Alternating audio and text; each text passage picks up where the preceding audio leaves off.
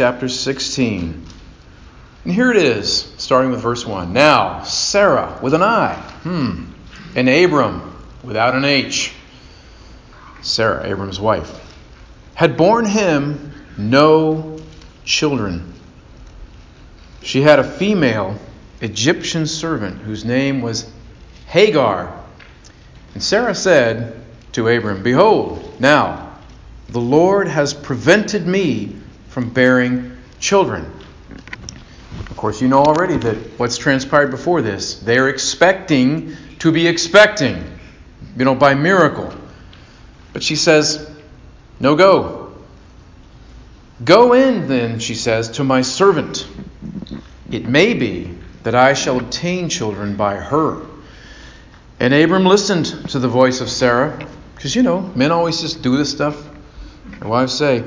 So, after Abram had lived ten years in the land of Canaan, Sarah, Abram's wife, took Hagar, the Egyptian, her servant, and gave her to Abram, her husband, as a wife. And he went into Hagar, and she conceived. And when she saw, that is, Sarah saw, I think, that she had conceived, that the other she had conceived, a lot of pronouns here, she looked with contempt upon her mistress. And Sarah said to Abraham, May the wrong done to me be on you. I gave my servant to your embrace, and when she saw that she had conceived, she looked on me with contempt. May the Lord judge between you and me. But Abram said to Sarah, Behold, your servant is in your power. Do to her as you please. Then Sarah dealt harshly with her, and she fled from her. The angel of the Lord found her, Hagar that is, of course, by a spring of water in the wilderness, the spring on the way to Shur. And he said, Hagar, servant of Sarah, where have you come from? And where are you going? She said, I am fleeing from my mistress Sarah. The angel of the Lord said to her, Return to your mistress and submit to her. The angel of the Lord also said to her, I will surely multiply your offspring so that they cannot be numbered for multitude. And the angel of the Lord said to her, Behold, you are pregnant and shall bear a son.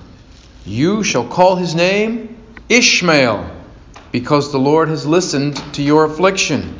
He shall be a wild donkey of a man, his hand against everyone, and everyone's hand against him. And he shall dwell over against his kinsmen. So she, Hagar, called the name of the Lord who spoke to her, quote, You are a God of seeing. For she said, Truly, here I have seen him who looks after me. Therefore, the well was called Bir Lahai Roi, and it lies between Kadesh and Bered. And so may God teach us and apply this word. And here we have in this passage three names given.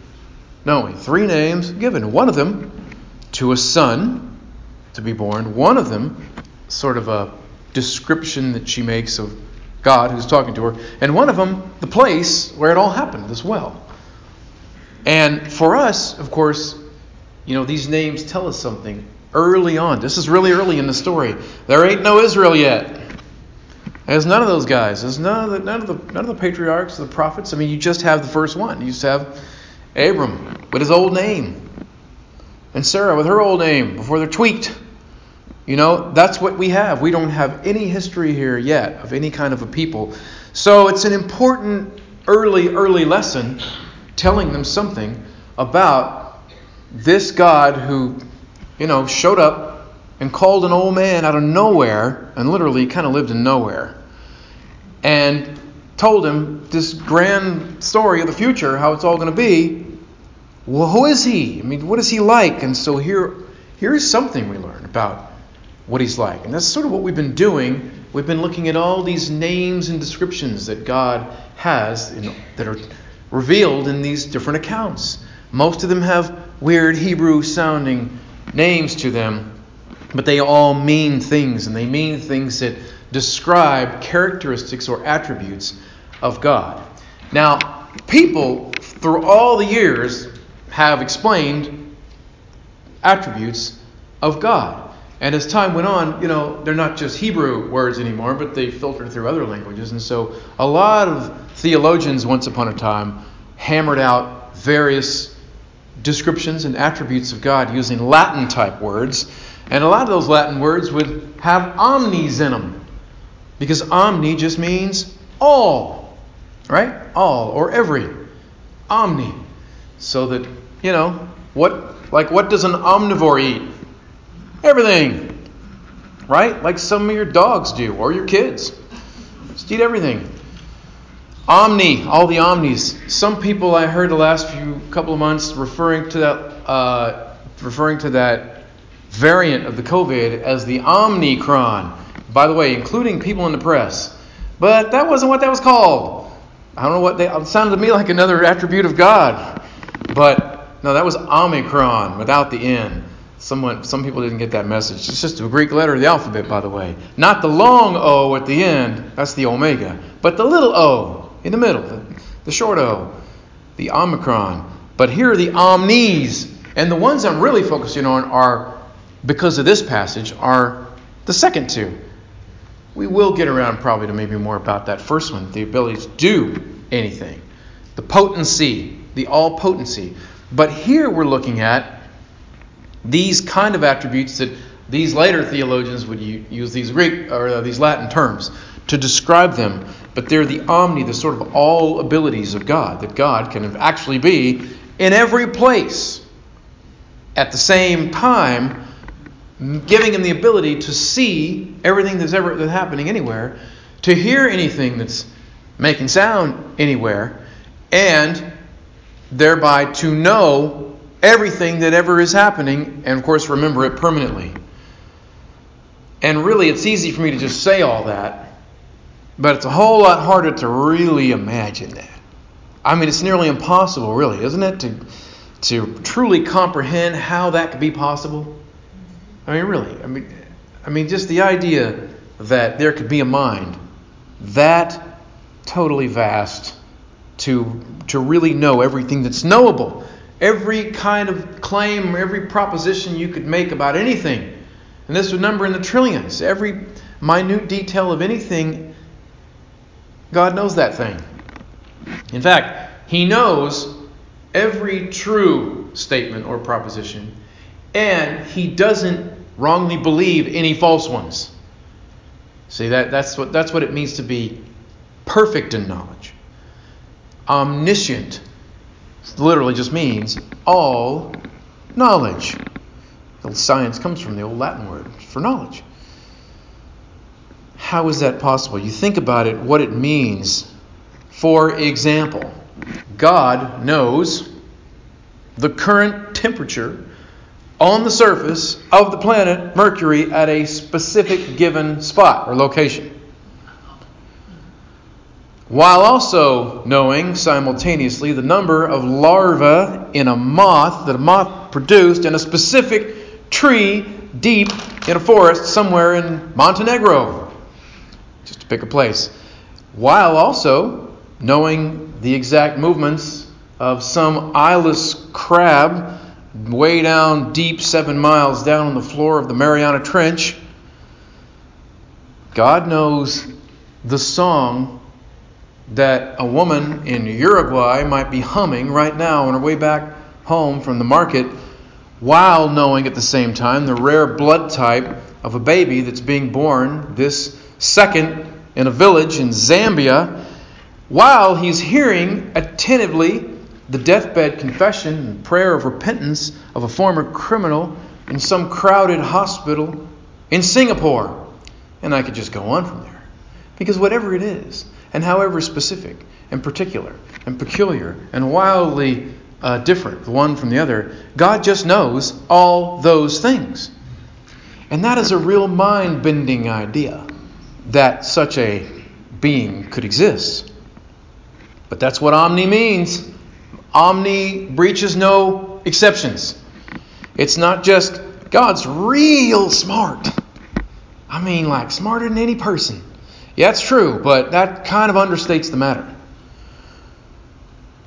The only response, I mean, to that, just to thinking about all that, What could the only response be? Just amazement, sheer amazement, and awe and worship.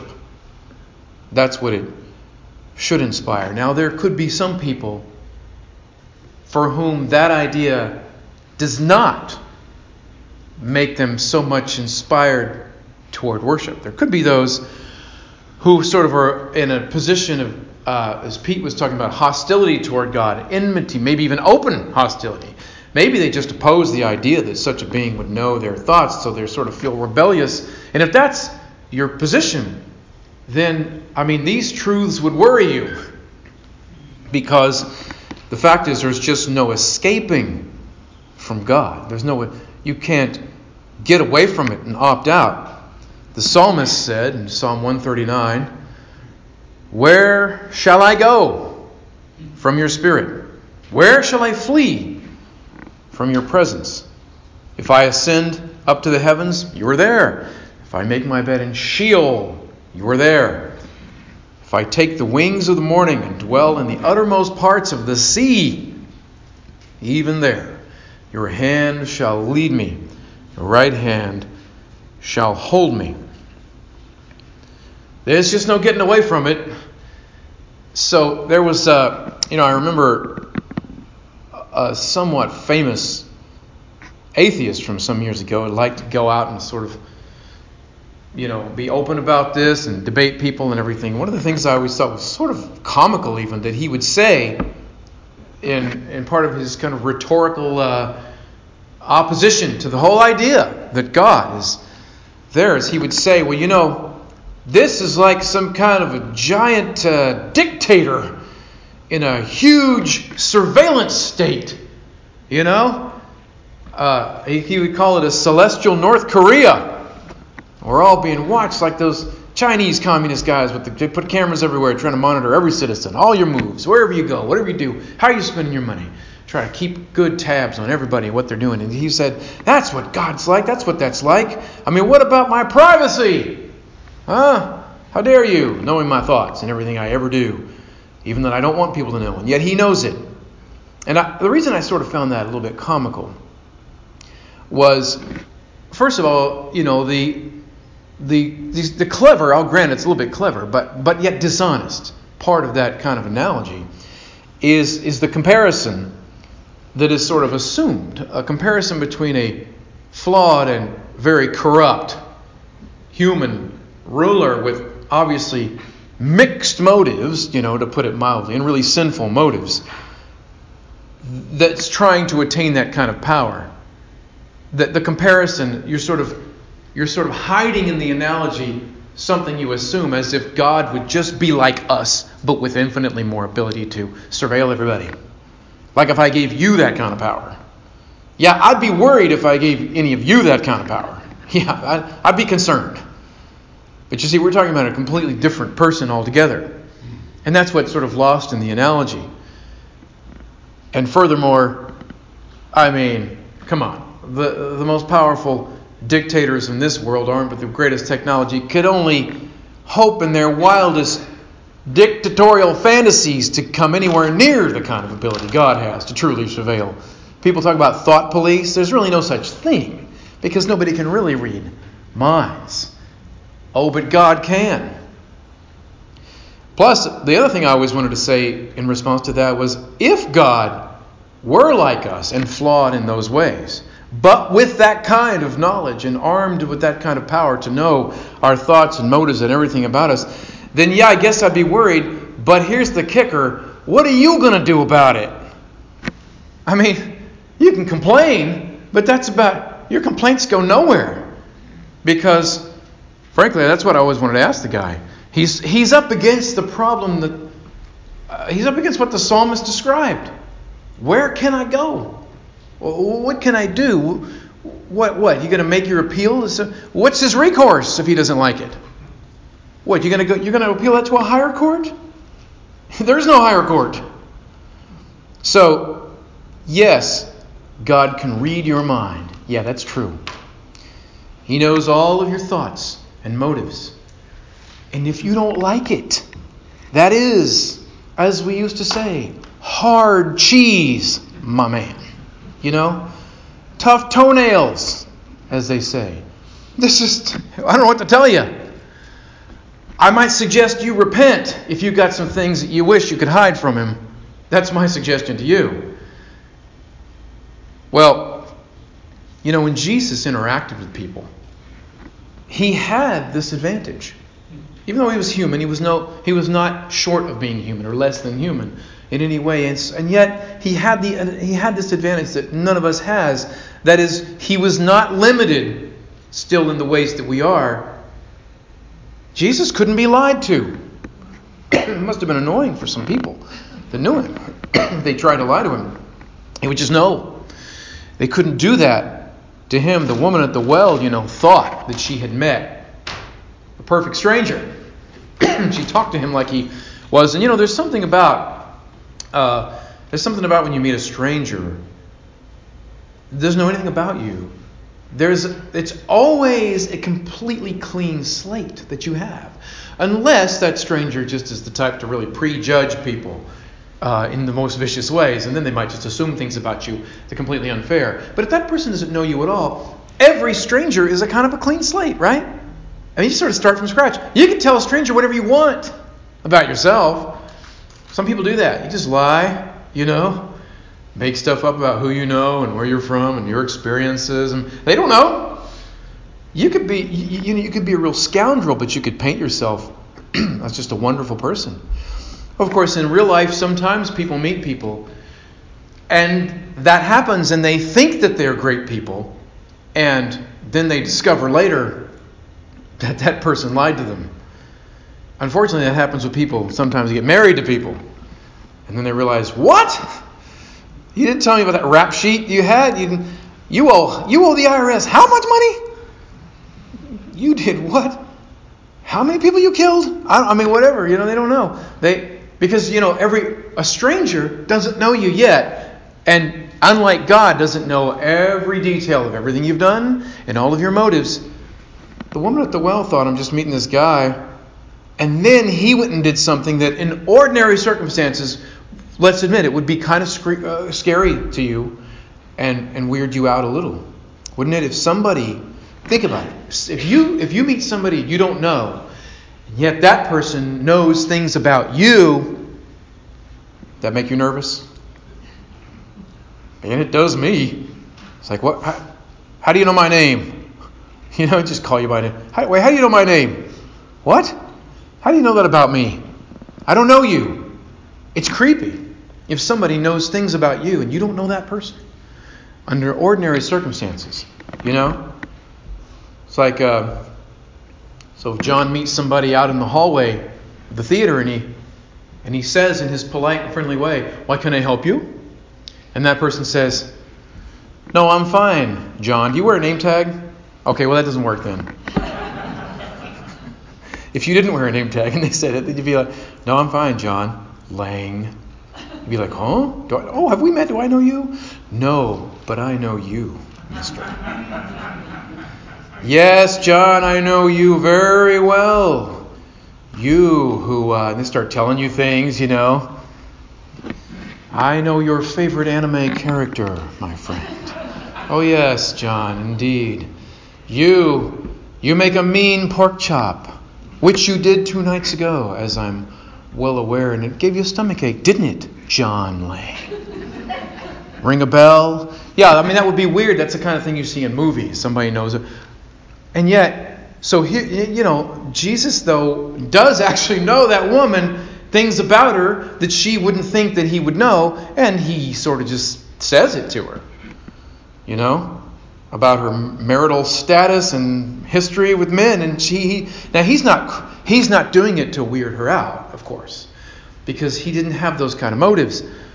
He's trying to really help her and minister to her but but he just does happen to know those things and and she shows by her response ultimately right that she didn't think he was just some kind of a creepo but that she recognizes wait a minute this this man this is of God. And that's what she goes and tells people. But the, in point of fact, all of this, all of this that we're saying is just one angle or one perspective of this.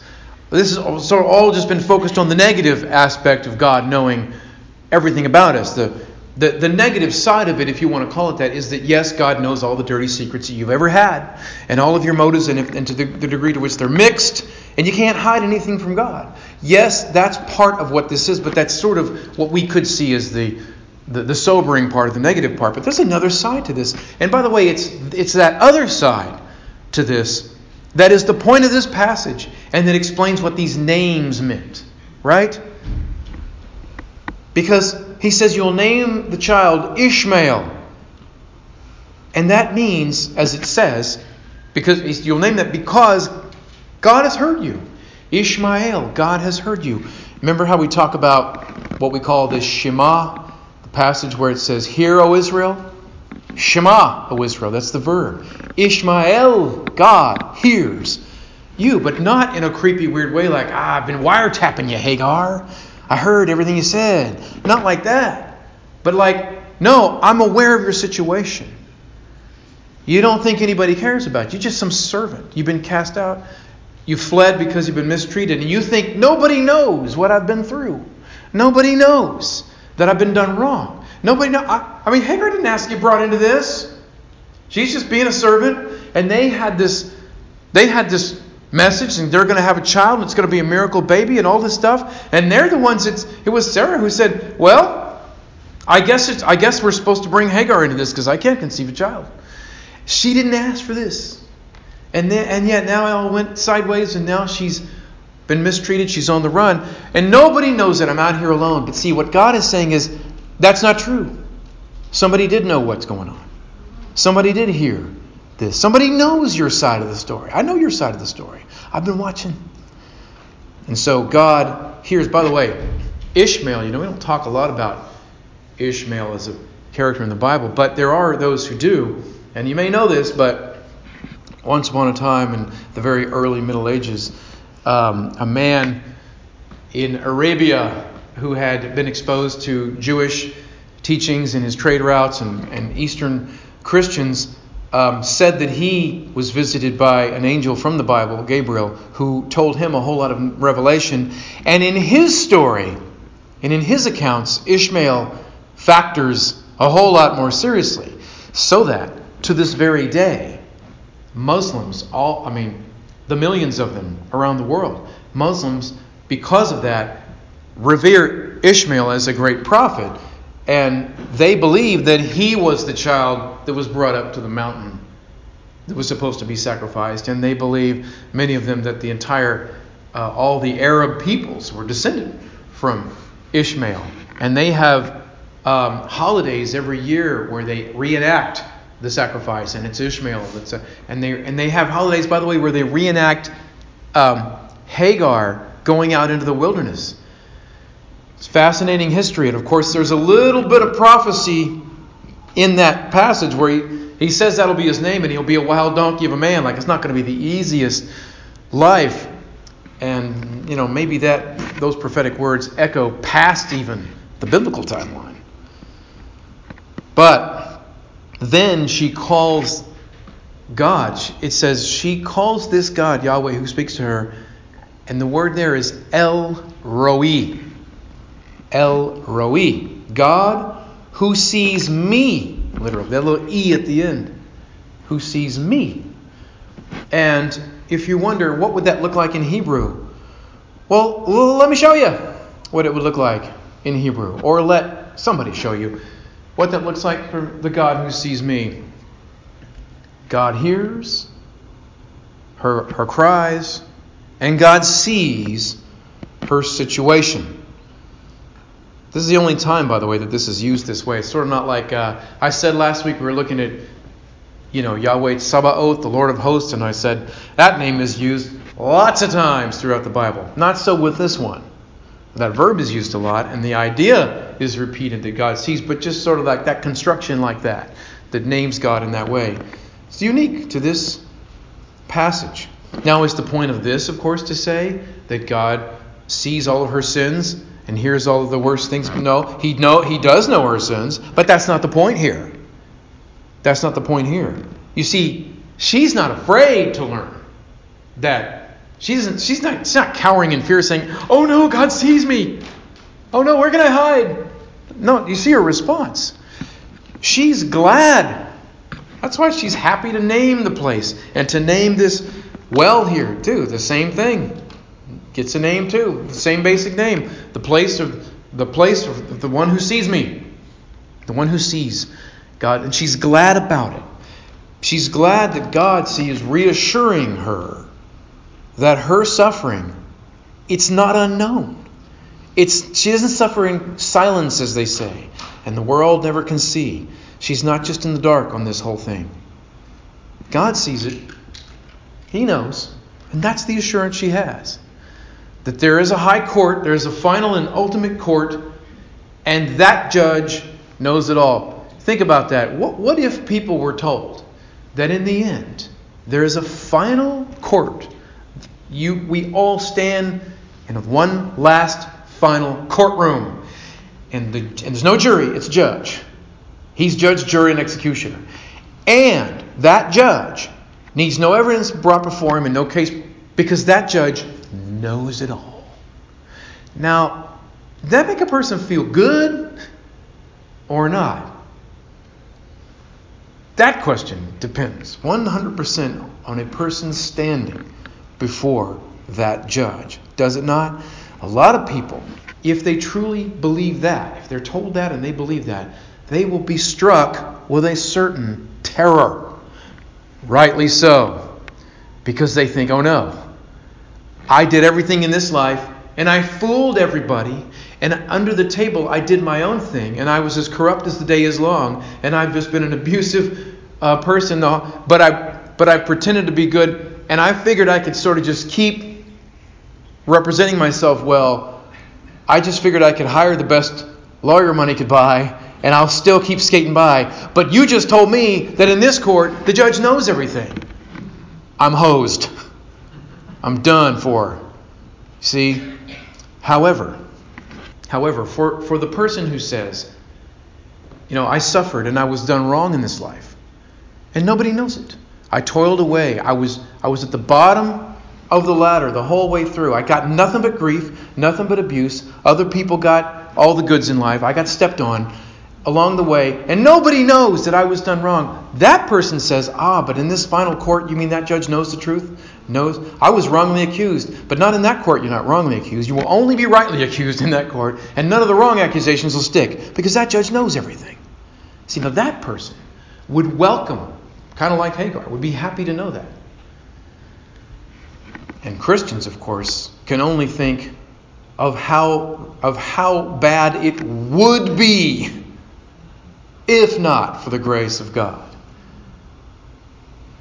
Jesus said, the Sermon on the Mount, He said, when you do your spiritual acts and your things, when you pray, see, you don't need, you don't need to go out and make a big show out of it and pray out loud with your eloquent words because, you know, you need everyone to know, ooh, wow, what a prayer warrior.